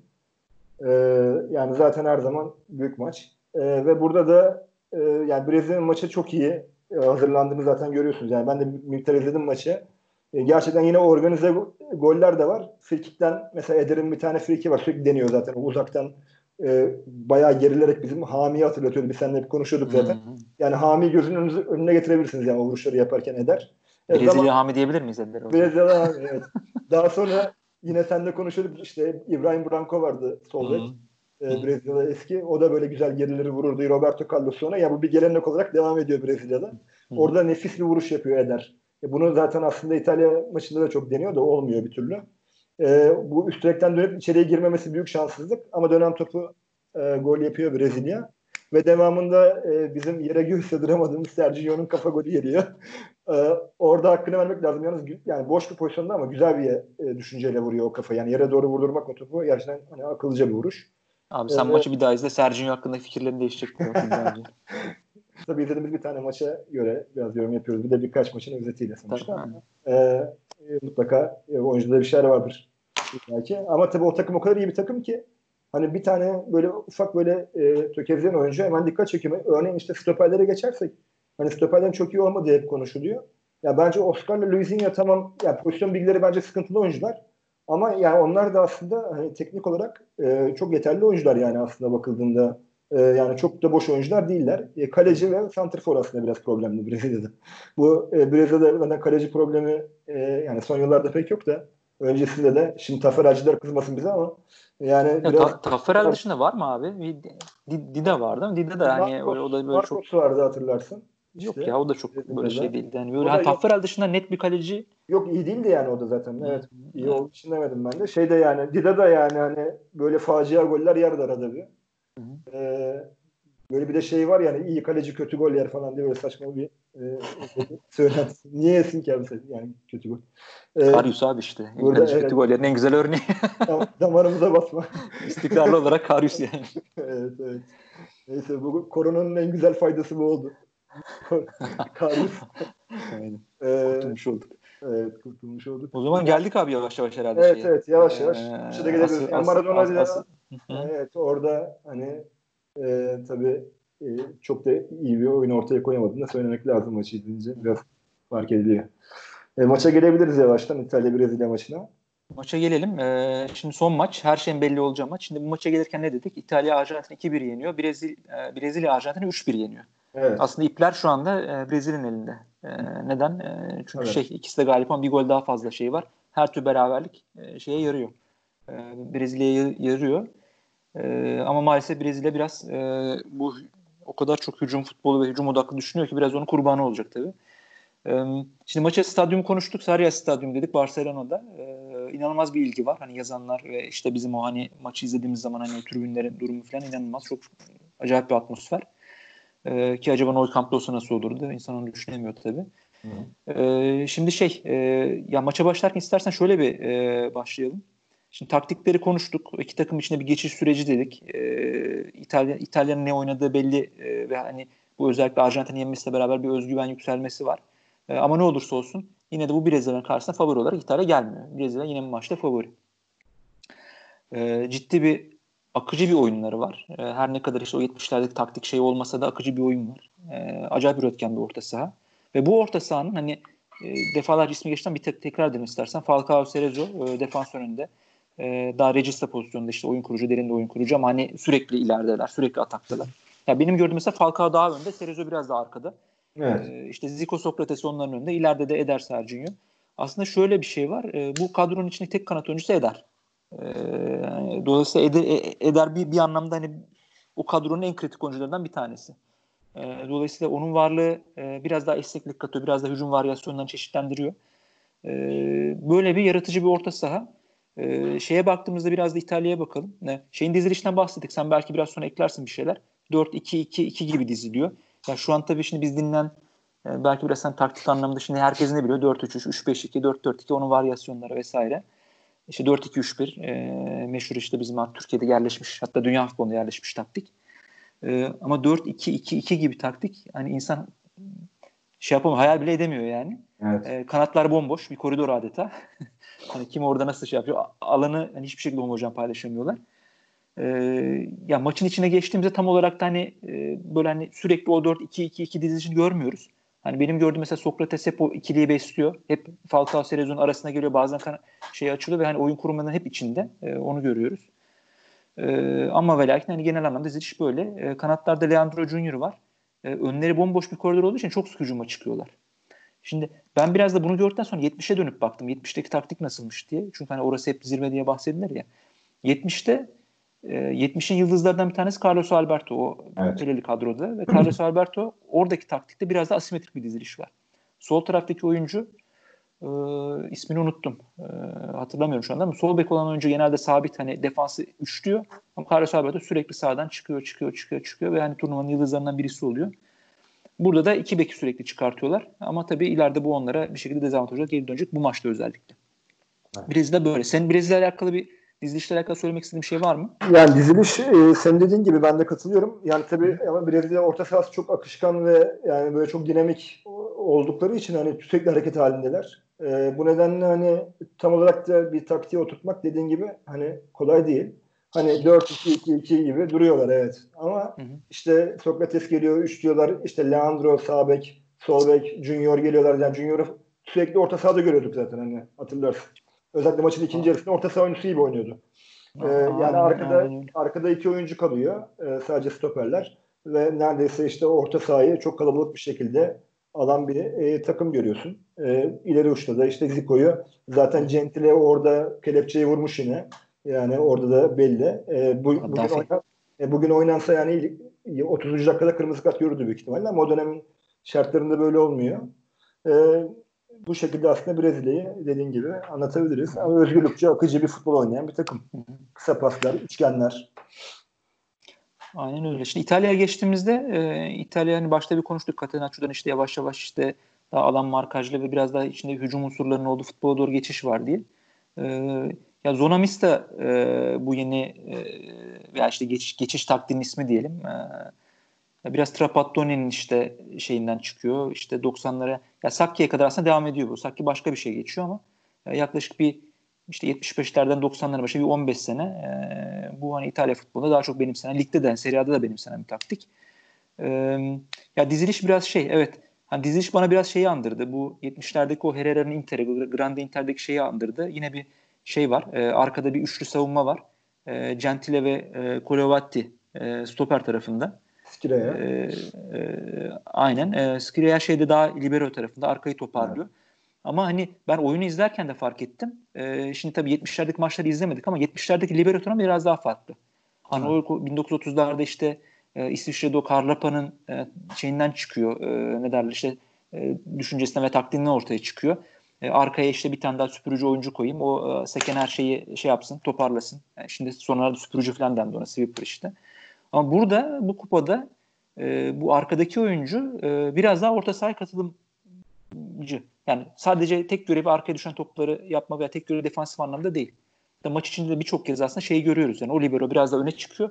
Oyun kurmak üzere şeyin yanına geliyor. Tardelli'nin işte Aureli'nin yanına geliyor ve oyun kurmaya aktif bir katkıda bulunuyor. Bu aslında İtalya'nın şey hani bu aşamadan sonraki bu orta sahada birebir e, Brezilya ile ve hatta bundan sonraki işte yarı final ve finalde işte Almanya ile çarpışmasındaki en önemli değişiklik önceki taktiğine göre. Ciddi anlamda iyi bir orta saha e, şeyi oluyor orada. Tardelli, Orioli. Orioli biraz daha defansif. Tardelli biraz daha orta sahada. E, ve şey e, hani çok kaynakla geçmez ama Antonioni e, o turnuvanın en formda oyuncularından biri yine Conti ile beraber. E, oyun kurucu pozisyonunda. E, sol tarafta Cabrini var. İlk golün pasını da verecek. Biraz sonra golleri de konuşacağız. Sağ tarafta da Bruno Conti var. Conti biraz daha Gentile'nin önünde tüm koridoru kullanan adam. Cabrini de işte arkadan gelen, bindiren ve sol kanadı e, sürekli hücum varyasyonları besleyen adam. İleride de Rossi ve Graziani. Evet. İtalyan dizi işte bu şekilde. Aynen. Yani burada benim ekleyeceğim şu var. İnsan Conte'ye üzülüyor maçı izleyince. yani o kadar çok o koridorda çünkü adam yani gidiyor gidiyor ki inanılmaz bir yani bence o döneme göre yani çok büyük efor. Yani o atletizm ve şey e, fitness seviyesi gerçekten çok yüksek. Yani onu ben takdir ettim orada Conte'yi. Dediğin gibi tabii diziliş bu şekilde. Mesela Oriali aslında normalde bir orta saha oyuncusu ama hani maçı izlediğinizde sağ beke çok yakınsadığını görüyorsunuz böyle sürekli. Sağ bek gibi de oynayabiliyor. Aslında işte zaten Zonemista'nın biraz da olayı bu yani. Hani birden fazla pozisyonu oynayabilen, işte duruma göre işte belirli bölgeleri kapatabilen oyuncuları tercih ediyor genelde Zonemista'yı uygulayan antrenörler. Ki burada da işte Trapattoni mesela bu bence kupanın yani gizli kahramanı bence. Çünkü Juventus da bunu yıllarca oynatıyor. Juventus yani üst üste zaten şampiyonluklar kazanıyor buraya gelmeden önce de ve çok genç yaşta bu sistemi uygulatan antrenör takımın da 11 oyuncusunun 6 tanesi Juventuslu yani. Berzot da evet. burada macera aramamış. Yani hani bunu uygulatıyor. O da zaten Berzot da bir Zonama stajı. Yani orada 6 tane oyuncuyu Juventus'tan getiriyor ve birbirine tanıdık bildik oyuncular bunlar zaten. Zaten çok da temel yerlerde oynayan oyuncular. Kaleci, defans. Yani işte Rossi de yeni katılmış zaten ama zaten Berzot'un e, evladı olduğu için e, Rossi. Onunla zaten hani sistemine de aşina bir oyuncu. Sen zaten sistemi gayet güzel anlattın. Antonioni de takımı ileriye doğru taşıyan, kamçılayan oyuncu yani adeta. Onu görüyorsunuz yani. Hani o onda çok ciddi bir enerjisi var. Süratli de bir oyuncu. E, top sürebilen bir oyuncu. E, ve bu taktikte bence en çarpıcı nokta yani Catenaccio'ya oranla ya burada çok daha fazla aslında hücum opsiyonları var. Yani özellikle santriforların böyle kanatları açıldığını, özellikle Graziani mesela çok böyle hani gösterişli bir oyuncu değil. Ama çok kuvvetli ve çok akıllı bir oyuncu bence. E, ve topu çok iyi saklayan bir oyuncu. Özellikle ona atılan toplarla o kendisini böyle kanatlara deplase ederek e, ciddi atakları da özellikle ikinci yarı mesela başlatıyor. Ee, Abi sana, sana, sana bir şey bir kısa kez sana bir şey soracağım sana burada. Ben mesela hep e, bu izlemediğimiz oyuncuları böyle işte e, ne o özetlerden veya işte maçları tekrarını izlerken falan hep şey aklıma Kime benzetiyorum bunu? Hani kendi izlediğim dönemde yani illa evet. bugün olması gerekmiyor ama kime benziyor? Şimdi ben söyleyeceğim bunu bir sana soracağım. Şimdi Çok güzel bir noktaya geldim. Benim de aklımda bir şey var. Bunu hiç konuşmadık bu arada. Buradan açıklayalım yani gerçekten. Evet. İlk defa konuşuyoruz. Evet evet hiç muhabbete geçmemişti bu. Ya ben mesela şeyi gördüm abi onda. Ee, hani tabii bu dönemde oynayan bir oyuncu değil ama David Ginola'yı gördüm. Evet. Fransız hani Kaçları özellikle şey Newcastle zamanında yani evet. aynen biraz şey de andırıyor hani e, tip de andırıyor. Ama evet. o kendini hep sola atması e, o özellikle şey Hani o ileri uçtan işte Rossi'nin arkasına dönüp hani bindirerek böyle sağa doğru çekip işte birkaç şutu var. Ee, onlar attığı gol de keza hani o şekildeydi. hep böyle sola atıp oradan bir içeriye doğru dribling yapması, toplu topsuz kat etmesi falan bir de güçlü bir oyuncu böyle izlenim veriyor. Ben böyle bir David Ginola görmüştüm onda. E, bence çok güzel benzetme. Ben katılıyorum. Bir de böyle kat ediyor ya böyle hani topla birlikte e, fulleli bir şekilde. Gerçekten Hı. benziyor. Şutları da var yani Ginola'nın da şutları vardır. Ben de e, Rossi'yi e, yani bilmiyorum katılacak mısın? E, Filippo Inzaghi'ye çok benzettim. E, yani daha doğrusu Inzaghi'yi aslında Rossi'ye benzetmek lazım. O daha sonra geliyor da. Hı. Onda yani Inzaghi de biliyorsun bir tek vuruş ustasıdır yani. Hani hiçbir şey yapmıyor gibi görünür ortada. Ama bir anda yani çıkar böyle hani kalecinin hiç uzanamayacağı akıl almaz yerlere böyle vuruşlar yapar veya işte hiç olmadık yerde çıkıverir, ayağını uzatır, bir gol atar. Ve hani kurt bir santrfordur.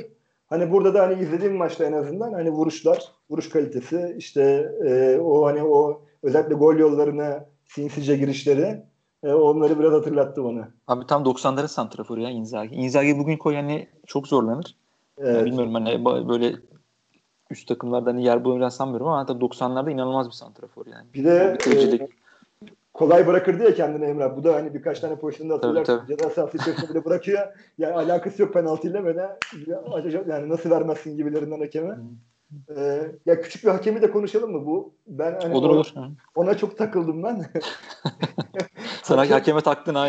hakem yani çok efsane bir hakem. Yani hakem oyuncuları tedavi etmeye kalktı bir iki pozisyonda. O bizim dikkatimizi çekmişti. Bir tanesinde nefes problemi yaşadı İtalyan oyuncu ilk yarıda. Sanırım Antonioni'ydi. Onu böyle arkadan böyle hani kaldırıp böyle sallayarak hani yani tedaviye gerek yok ben seni tedavi ettim dercesine. İkinci yarıda da Oriali'yi zorla böyle elimden tutup kaldırmaya çalışıyordu. İkinci bir konuda e, bu Arjan, Brezilya-Arjantin e, maçıydı galiba yanlış hatırlamıyorsam. Orada da çok gördüm. Brezilya oyuncular topu elle çok kestiler. E, uzun, uzun atılan toplar ve sarı kart çıkmadı. Yani o dönem tabii kartlar konusunda biraz muhafazakar hakemler onu biliyoruz da yani bu da hani şu an olsa herhalde infial çıkar yani hani onu ya tabii abi C- C- Gentilerin Arjantin maçının defalarca atılması lazım yani. evet, yani bu maçta öyle. da keza yani bu maçta Ama yani çok hani fazla elle şey kesilen top yani çok net bir şey ya. Hani hı, o direkt atağı böyle sonlandıran bir şey. O çok e, dikkatini çekmişti. Onda ya o zaman futbolu ve şey işte başka ya. Yani ciddi bir toler tolerans demeyeyim de artık hani bir alışkanlık mı nedir yani hani yani çok fazla şeyleri görmüyoruz. Hani 90'dan itibaren ilk defa bu hani sertlik sertliğe biraz da tahammülsüzlük veya şöyle söyleyeyim hani artık o sertliği içinden yavaş yavaş çıkarma ve hani yıldız oyunculara bir alan açma tarafı biraz 90'larda başlıyor. Evet. Ee, zaten do, İtalya 90 da en çok kırmızı kart çıktı turnuvalardan birisi. Biraz hakem profili de 90'lardan sonra değişmeye başlıyor. Dediğin gibi 90 öncesi hakemler şey böyle biraz racon kesen böyle işte hani sahada böyle daha fazla işte mimikler, jestler falan vesaire. Bu maçın hakemi de keza öyleydi. Ee, ya maç başlıyor. Biraz işte golleri istersen başlayalım yavaş yavaş. Ee, dizilişler bu şekilde. Ya ilk gol şöyle. Aslında şimdi maçta bir hani skoru e, şey hani konuşacağız hani 3-2 İtalya kazanıyor sonunda. Belki sonundakini şimdi başta söyleyelim. İtalyan sürpriz bir şekilde aslında e, bu, bu, bu maçı da hani Brezilya eliyor. Zaten hani konu söyledi işte o futbolun öldüğü vesaire falan işte İtalya'nın buradaki bu maçtaki hani çok bir şey oynamadan hani Brezilya döndü. Aslında öyle değil. Hani İtalya oynuyor. Hiç oynamıyor değil. Hani şans eseri şey yapmıyor. Ki keza ilk golü de İtalya atıyor. Ee, az önce bahsettim hani Conti'nin o sağ kanattaki ters ayağıyla sürekli gidip gelmesi gidip gelmesi. Ya ben ilk golü izlediğimde mesela şey yani çok hoşuma gidiyor. Sol ayaklı bu ayağının tersiyle işte ters falso verip verilen paslar falan yani inanılmaz. Ee, kanattan ee, şey, diğer tarafa doğru yolluyor şeye doğru Cabrini'ye doğru. Cabrini bindiriyor. Evet o ee, golde ceza sahası... Pardon abi araya girdim. Orta, yani orta söyleyince e, aklıma geldi. O, bu orta orta yapılırken yani gol olduğunda aklıma direkt e, Van Basten'in attığı gol geldi yani. O orta ya aynı Değil ortanın aynısı. Aynı yere doğru gidiyor. Yani. böyle biraz daha açılı tabii daha uzağa doğru gelmişti ama o, o orta hakikaten bizim o dönemi yani hani 80'ler döneminde daha doğrusu e, gerçekten Hı. böyle imza hareketlerinden biridir. Hı hı. Ya şey diyebiliriz mesela bu kaydı izleyenler için tam da burada belki şimdi maçın gollerini konuşacağız. Belki burada bizi kısa bir e, durdurup e, gidip YouTube'dan bir maçın gollerini izlerlerse biraz da kafadan da canlanacak olabilir. Aynen. Ama e, şey ya maçın genelinde zaten şey Brezilya'nın sürekli bastırdığı, İtalya'nın daha çok savunmada kaldığı ama hani o sistematik bakış açısı yaklaşımıyla, o taktiksel disiplinle falan maçı bir şekilde hani kontrolünde tuttuğunu gösteriyor. Her ne kadar hep savunmada kalıyor olsa da. Ve böyle işte ataklarla da şey e, cidden de pozisyon da üretiyor. E, ve bu atakta da şey Conti soldan geliyor. Cabrini kesiyor. Padrossi bomboş pozisyonda vuruyor arka direkte. Yani aslında bu gol biraz da e, Brezilya'nın o turnuvadaki en büyük dezavantajı o defans dizilişi. Yani sürekli boşluklar veren defansı. Kaleci zaten sen bahsettiğinden çok da e, yeterli bir kaleci değil. Rossi çok e, boş bir pozisyonda yani iki, stoper ve hatta bir, de işte bekin arkasına direkt top oraya gidiyor ve E, net bir vuruşta golü yapıyor. Yani şey bu aşamadan sonra tabii Brezilya bastırıyor. Hep maçın sonunda şunu düşündüm. Acaba ilk golü Brezilya atsaydı ne olurdu? Maç şey 4'e 5'e gider miydi? Yani bilemeyiz hiçbir zaman. Ama şu İtalya'nın bilmiyorum hani maç çevirebiliyor olması yani çok kolay olmazdı gibi geliyor bana. Ee, akabinde ikinci gol çok da uzun bir zaman sonra gelmiyor. Ee, zaten şey orta saha yaratıcılığı sen bahsettin inanılmaz bir şey. E, Sokrates'i ben mesela yani çok bahsedildi tabii. E, inanılmaz bir fizik. E, uzun boyu. Zaten yakışıklı bir adam böyle. E, hep bir şey de var. Hikayesi de var işte geri planda. Ama izlerken e, yani bilmiyorum hani az önceki gibi şey muhabbet açabiliriz. Yani sen kime benzetme Sokrates'e benzetecek bir adam değil yani. Hani bambaşka bir adam. E, ama şey o uzun boyu o, o boya rağmen işte ya fuleli seri böyle hani izlerken insanı şey yapıyor. Bir çekiyor içine yani. yani hele o ayağının içiyle ileriye doğru o derine pas atıp e, oraya doğru koşması falan beni bayağı etkiledi. Ki golde böyle geliyor. E, topu alıyor ve şey topu yine hani Zico Sok şey Sokrates Zico'ya göre biraz daha derine gidiyor. Topu alıyor, çıkarıyor falan. Ve çıkardığı yerde hep Zico var. Zico ile Alver çok yapıyorlar. Zico'ya ileriye doğru atıyor, bindiriyor. Zico'nun inanılmaz bir çalımı var. Tekrar ceza sahasında kesiyor e, şeye doğru ve Sokrates bitiriyor ve 1-1 oluyor maç.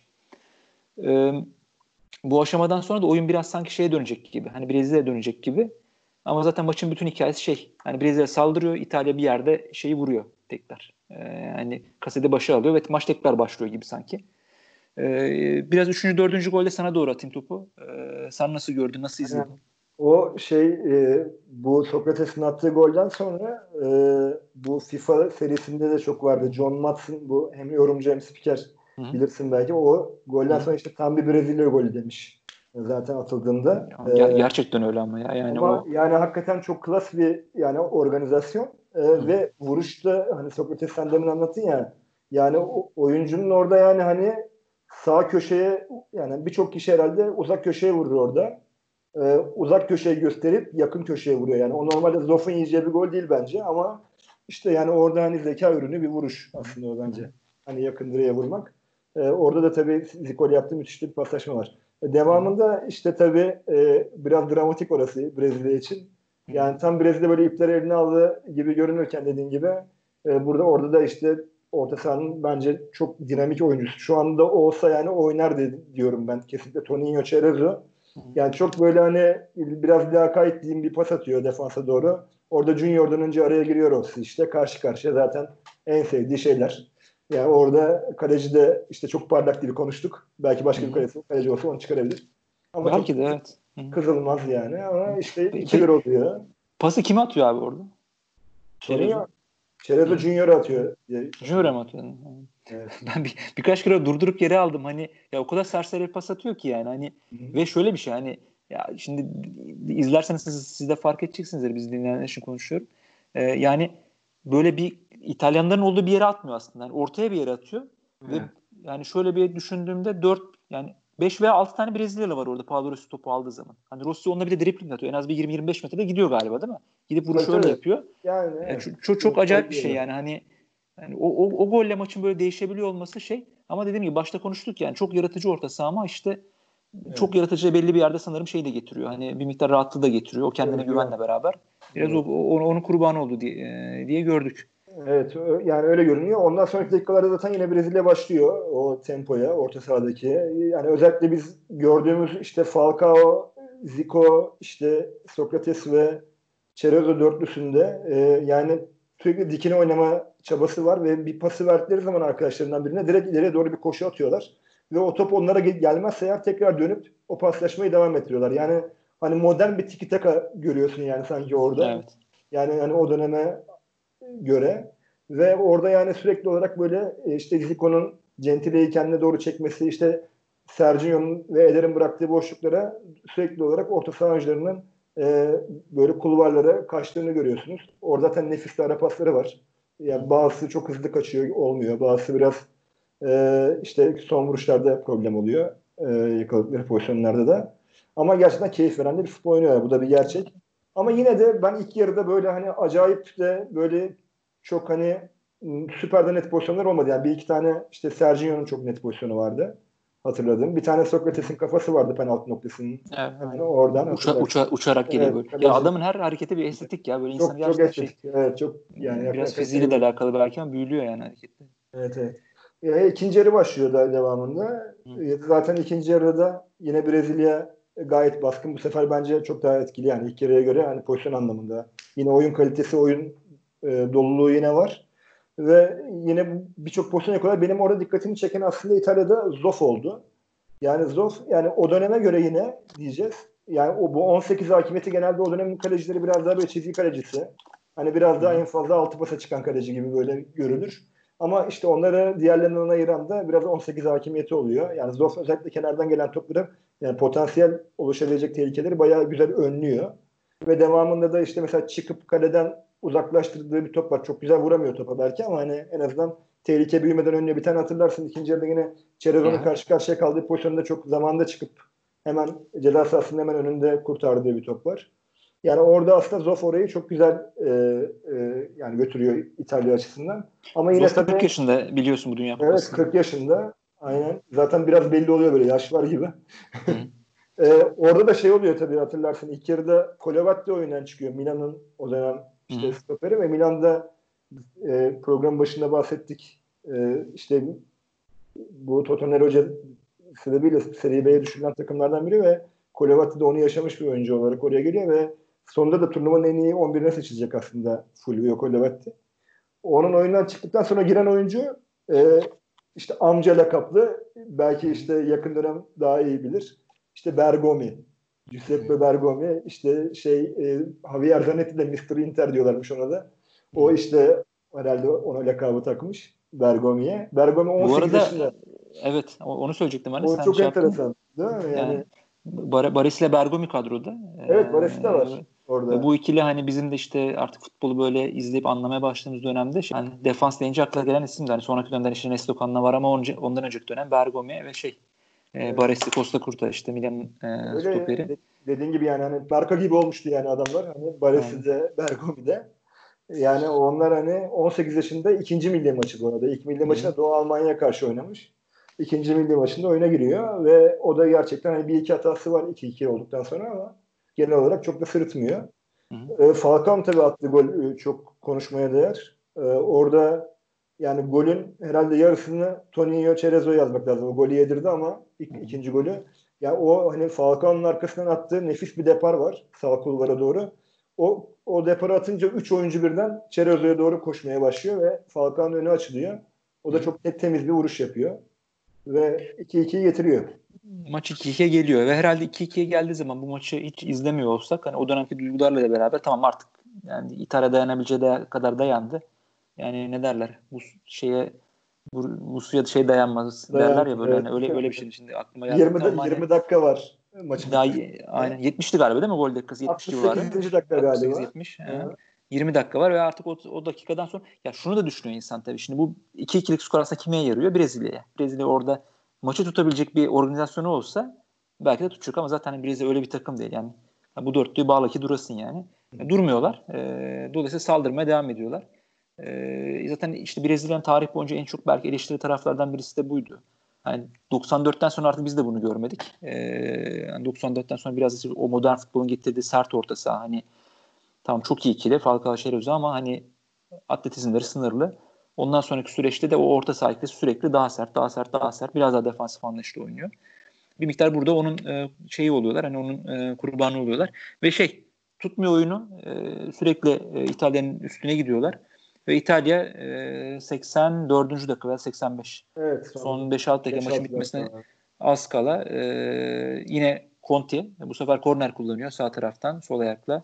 Tardelli bir kafa vuruyor ve anlaşılmaz bir şekilde ceza sahası inanılmaz kalabalık yani. Hani e, ilk gol ilk izleyince böyle offside gibi geliyor ama offside değil. Arkada bir Brezilya stoper hangisi olduğunu hatırlamıyorum. Bozuyor ve Rossi ceza 6 pasta hatta vuruyor ve gol oluyor. Aa, sanırım yine Junior. Yine Junior. Junior mu bozdu? evet. Junior baya bir yani evet burada başrolde. Junior'dan çekmedi. Aynen. Çektiği kadar kimseden çekmedi. Ve Rossi 3-2 ile e, şey yapıyor. E, Maç 3-2 olduktan sonra tabii Brezilya daha da bastırmaya başlıyor ve burada Rossi e, Rossi'nin bir golü daha var ama sayılmıyor. E, aslında Rossi maçı 4 gole de tamamlayabilirdi. Evet. E, dolayısıyla orada sanırım golü Antonioni atmıştı diye hatırlıyorum. Antonioni miydi? Acaba. Ee, Aklına... olabilir bir bakarız ona. Ee, Rossi'de kalmış ama sonuçta bir sayılmayan bir golleri var. Olabilir. Ama bir şekilde Brezilya çeviremiyor. Ee, son dakikalarda yine ciddi bir baskısı var. Ee, hatta son dakikada yine kaçırdığı bir gol var Brezilya'nın hani şeyde. E, Zoff engelliyor. Ve maç bu şekilde bitiyor. Ee, yani sürpriz bir skor. Ee, kimse tahmin etmiyordu ne olursa olsun. İtalya İtalya olsa da her ne kadar. E, bu Brezilya'nın orada elenmesine hiç kimse inanamıyor. Başta Zico olmak üzere. E, ve e, İtalya e, bundan sonra artık şey alıyor. Rüzgar arkasına alıyor. Hani bu maç evet hani tarihi bir maç. Evet futbolun bir anlamda değiştiği bir maç. Sistem, taktik, o e, serbest futbola, işte o akıcı futbola, e, o yeteneğe karşı baskın geliyor ve İtalya kazanıyor. Ya tabii buradan hani çok büyük anlamlar çıkarmak ve her şey burada değiştirmek hani çok şey sayılmaz ama hani illa ki hani bütün futbol tarihi bir hikayesi var. Yani o hikayenin yerinde e, bir yere bir anlam verecekse de bu maç çok güzel oturuyor oraya. E, işte hani maçın başında söyledim ben hani eğer hani ilk golü işte atıyorum atabilirdi hani Brezilya çok rahat ilk gol atabilirdi.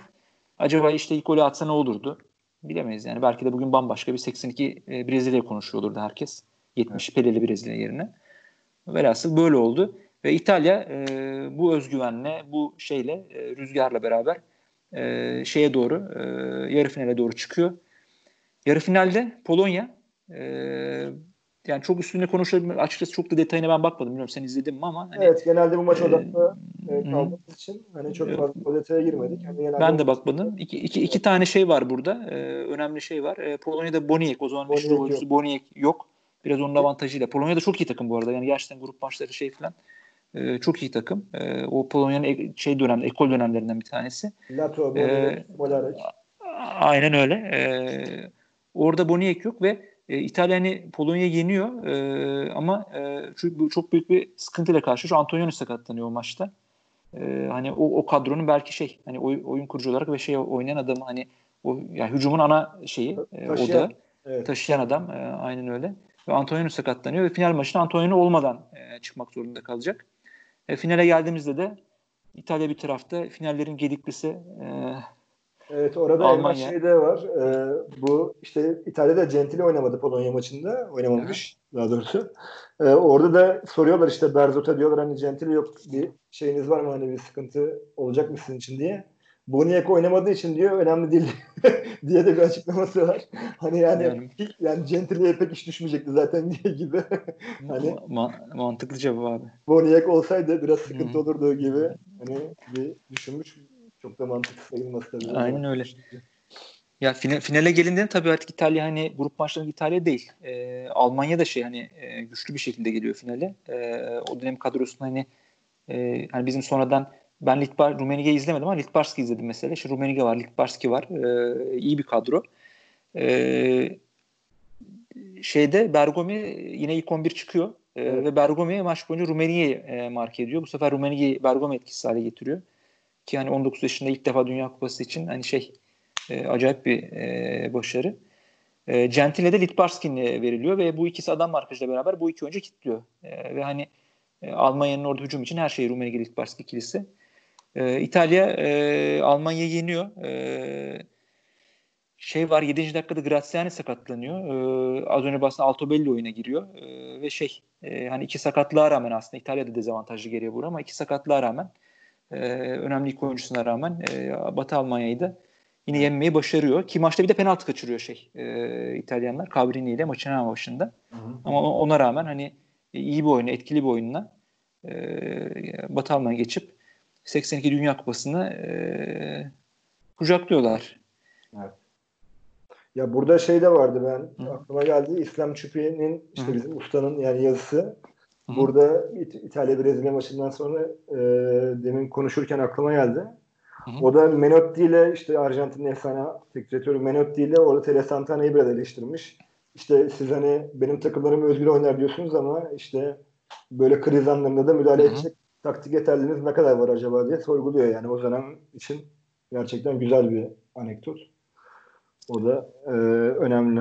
E, biraz da istersen turnuva Hı-hı. sonrasında Brezilya, İtalya nereye Aynen, şimdi evrildi onu konuşalım. Tur, tur, turnuvayı kapattık. 82'yi bitirdik. Ee, bu arada baya baya da konuştuk ya. Kaç dakika oldu ben bakmadım ama. Çok, çok uzun. Ee, 1 saat 15 dakika olmuş. Muhabbet güzel. Şimdi tabii bizim ilk podcast'imiz olunca şey e, süre evet, konusunda açıkçası bir şey kendimize koymadık. E, Ama hani şeye kadar geldik. Çok kısa dediğin gibi sonrasını konuşalım. Ee, ya şöyle şöyle söyleyeyim hani 82 hani izlemedik ama işte bu maçın özelinde şimdi bir hatırlamış olduk. Biraz hani spor tarihi, futbol tarihi bu aralar tabii evde olmanın etkisi de bayağı bir okuyoruz. Ee, bayağı bir muhabbetlerimizden konusu.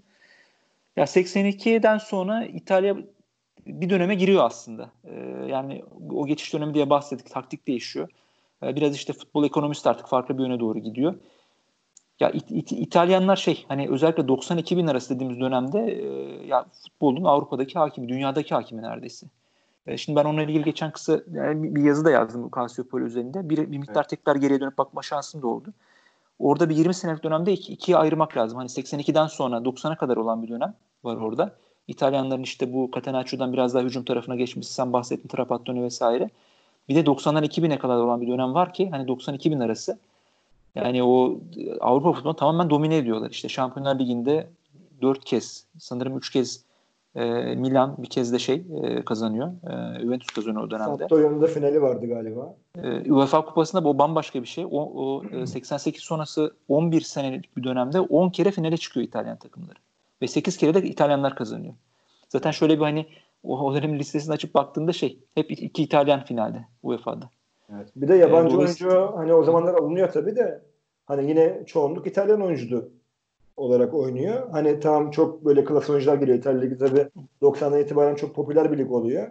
Hı. Hani giderek de tabii o ligin kalitesi de Premier Lig yavaş yavaş tabii orayı sarsmaya başlayacak 2000'den sonra ama Hı. yani o dönem dediğin gibi 90-2000 arası yani İtalya hakimiyetiyle geçen resmen bir dönem ve 80 aslında 80-90 arasında baktığında da hani İtalya'yı da 1-2 sayarsın. Orada 70'lerin işte İngiltere'den sonra direkt aslında yine İtalya'nın bayağı bir götürdüğü, sildiği, süpürdüğü bir dönem var. Yani ben de buraya yine 80'i not almışım işte. 82, 83 işte dönemi var. 83, 84'te yine 84, 85, 88, 89, 89, 90 hep İtalyan takımları finalde burada.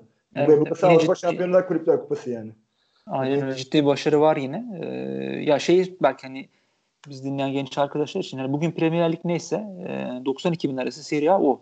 Aynen Bütün öyle. yıldız oyuncular oraya gidiyor. İşte ciddi bir işte stadyumlar e, dolup taşıyorlar. E, işte futbol ekonomisi çok çok iyi. Ya tabii çok yani şaibeli durumlar da var o zaman. Hani İtalya'nın biraz yapısından ötürü hani bir sürü o şeyle hani Totonello Calciopoli arasında da hani e, o dönem çok masum değil. Ama ne olursa olsun evet. e, o İtalyan Serie A'nın o dönemi tamamen yıldızlarla dolu. Hani Galiba 84-86 döneminde de bir Totonello iki skandalı var. Yine evet onu, onu devamlı şekilde geliyor. Serie B ve Serie C takımlarını daha çok ilgilendiriyor ama Serie A'dan da Udinese galiba orada da bir puan cezasına çevriliyor daha sonra. Galiba bir küme düşme cezası veriliyordu. Arkasından bir puan cezasına evriliyor. Yani o İtalya'nın hayatında hep var bu bahis skandalları. Her zaman aynı. Skandalsız yapamıyorlar. Bakalım bir sonraki skandal ne zaman gelecek. Ama böyle bir dönem. Yani işte ya özetlemek gerekirse hani e, ben en azından bu tarafı yavaş yavaş kapatayım. E, sonunda toparlarız artık. E, hani 82 Dünya o maç e, bir andı. E, biz hani o maç e, podcast'i e, is, e, podcast'imizin ismi ve o maç gerçekten hakkı, o maçın isminin hakkını verdi. Yani her anlamda şey tarihe geçen bir maç. E, şimdi hani dönüp tekrar işte düşünüp baktığımızda da hani bir dönemi bitirip başka bir dönemi başlıyor İtalyanlara da belki dünya futbol adına. E, dolayısıyla şey yani gerçekten tarihi önemi çok yüksek. Yani inanılmaz bir futbol kalitesi var maçın içinde ve şey hani biz üstüne konuşurken, izlerken de e, çok eğlendik, zevk aldık. Bugün de onu konuşmuş olduk. Çok kısa ee, bir Brezilya ile ilgili bir şey ekleyeyim. Emre öyle istersen kapatalım. Burada konuşmaya değer bir kısmı var. Ya ben hani Falcao'yu Brezilya'da bu bahsettik işte orta sahadaki oyuncuyu aslında bir futbol elçisi gibi görüyorum Brezilya adına. Yani bu hani Avrupa'nın kapılarını Brezilyalılara açan yani hani bu tabii daha önce oynamış başka oyuncular da var tek tük ama yani orada tutunabilen, tutunduğunu orada gösteren ve daha sonra da oraya diğer oyuncuların gelmesine daha sonra Cerezo geliyor zaten. Yine onunla beraber oynuyorlar ve Şampiyon Ligi'nde final oynuyorlar birlikte. E, Cerezo, Falcao orta sahasıyla e, Roma. Ve arkasından da Zico'nun, Sokrates'in de İtalya denemeleri var yani. Çok başarılı denemeler mi tartışılır kariyerlerin biraz sonu. Ama daha sonra Brezilya oyuncularının artık tamamen ihracı olduğunu e, Avrupa futboluna da görüyoruz zaten ilerleyen dönemde de bu taktik disiplin olarak da hani Brezilya oyuncuların biraz daha yani geçmişe nazaran e, daha iyi bir noktaya geldiğinde e, ilerleyen dönemde görüyorsunuz. E, Tabii hani İt- İtalya'yı konuştuk. Hani Brezilya için de aslında başka bir dönem. E, Brezilya'da artık yani Brezilya için 82 sonrası 94'e kadar hep şey e, hüsran. Hani 86-90 e, iki Dünya Kupası da Brezilya için hep hayal kırıklığı. E, ama onlar da artık hani biraz 82'de onu fark ediyorlar. Artık bu futbol evet çok yetenekliyiz, yaratıcıyız, süper ama artık bu futbolla beraber bizim bu özellikle atletizm o e, dinamizm arttığı sürece biz bu orta sahayla bu kadro yapısıyla barınamayız. Bunu fark ediyorlar. Ve zaten 94'ten itibaren biz başka bir Brezilya izlemeye başlıyoruz. Hala evet. çok yetenekli oyuncular her zaman oldu. Brezilya hep Brezilya'dır. Ama artık hiçbir zaman da o 82'deki gibi o, o, o seviyede bir kadro ya da hani o yani sürekli hücumu düşünen bir kadro olmadı. Ee, ve şey hani onlar da başka döneme girmiş oldu aslında. Evet burada Brezilya için bu maç ne anlama gelmiş en son bir hani ülke için onu bir sana acı bilançoyu vereyim bir de benim gördüğüm. E, maçtan sonra 3 kişi intihar etmiş. 5 e, beş kişi 5 kişi kalp krizi geçirmiş. Bu tabii hani e, kayıt altına alınmış bilgilerden. E, bir kişi de gece kulübünde ölmüş. 112 yerde sokak kavgası çıktığı kaydedilmiş. Ee, yani böyle de bir işte futbol ülkesi. Ee, tabii e, bazen hani mağlubiyetin acı bilançosu da böyle olabiliyor. Aşk ve nefret ilişkisi diyebiliriz ya Brezilya'nın futboldan ilişkisine. Büyük bir aşk ve büyük bir nefret. İlginç. Ee, keşke bir fırsat olsa da gö- görebilsek Brezilya'ya veya şeyi o atmosferi yaşayabilsek. İnşallah. Anıl istersen kapatalım abi. Yavaş evet, yavaş, yavaş bitirelim. Bayağı, konu, bayağı konuştuk. İlk podcast'ımız ciddi uzun oldu ama hani ya şöyle söyleyeyim hani ben kapatmadan şunu söyleyeyim sana da e, fikrini soracağım. Güzel bir e, şey oldu. Hani e, güzel sohbet aktı. Hani konuşurken açıkçası bir plan vardı kafamızda ama konu Hı. konuyu açtı. E, dolayısıyla o, o, o maçın e, hakkını verdiğimizi düşünüyorum ben. E, bu maçı seçerek. Ee, senin için nasıl oldu? Bir, bir iki cümle senden alayım sonra en son kapanış tekrar yapacağım. Yani sen güzel özetledin zaten. Ee, gayet keyifli. Yani biz hani zaten bunu işi yaparken de oturalım sadece maçın işte o ona pas verdi bunu oyuna soktu onu çıkardı değil. Ee, daha çok hani bunu enine boyuna tartışalım diye e, sağ dışı olaylarına da gerekirse biraz değinelim. Etkilerini daha sonraki etkilerini de tartışalım. Hem de sağ içinde de e, gerçekten bir etkisi varsa bunu da konuşalım istiyorduk. Bence bu amacımıza ulaştık yani bu yayınla. Ağzına sağlık diyeyim ben sana. Aynen senin de ağzına sağlık abi. Ee, güzel yayın oldu. İkinci maçı konuşmadık da ama ikinci maçta böyle bir e, yine öneme sahip bir o maç olacak. E, umarız e, burada keyif almışsınızdır ve e, tekrar ikinci podcastimize keyif alır. Bizi dinlersiniz. Teşekkür ederiz. Anıl ağzına sağlık abi. Görüşmek üzere. Senin de ağzına sağlık. Hoşçakal.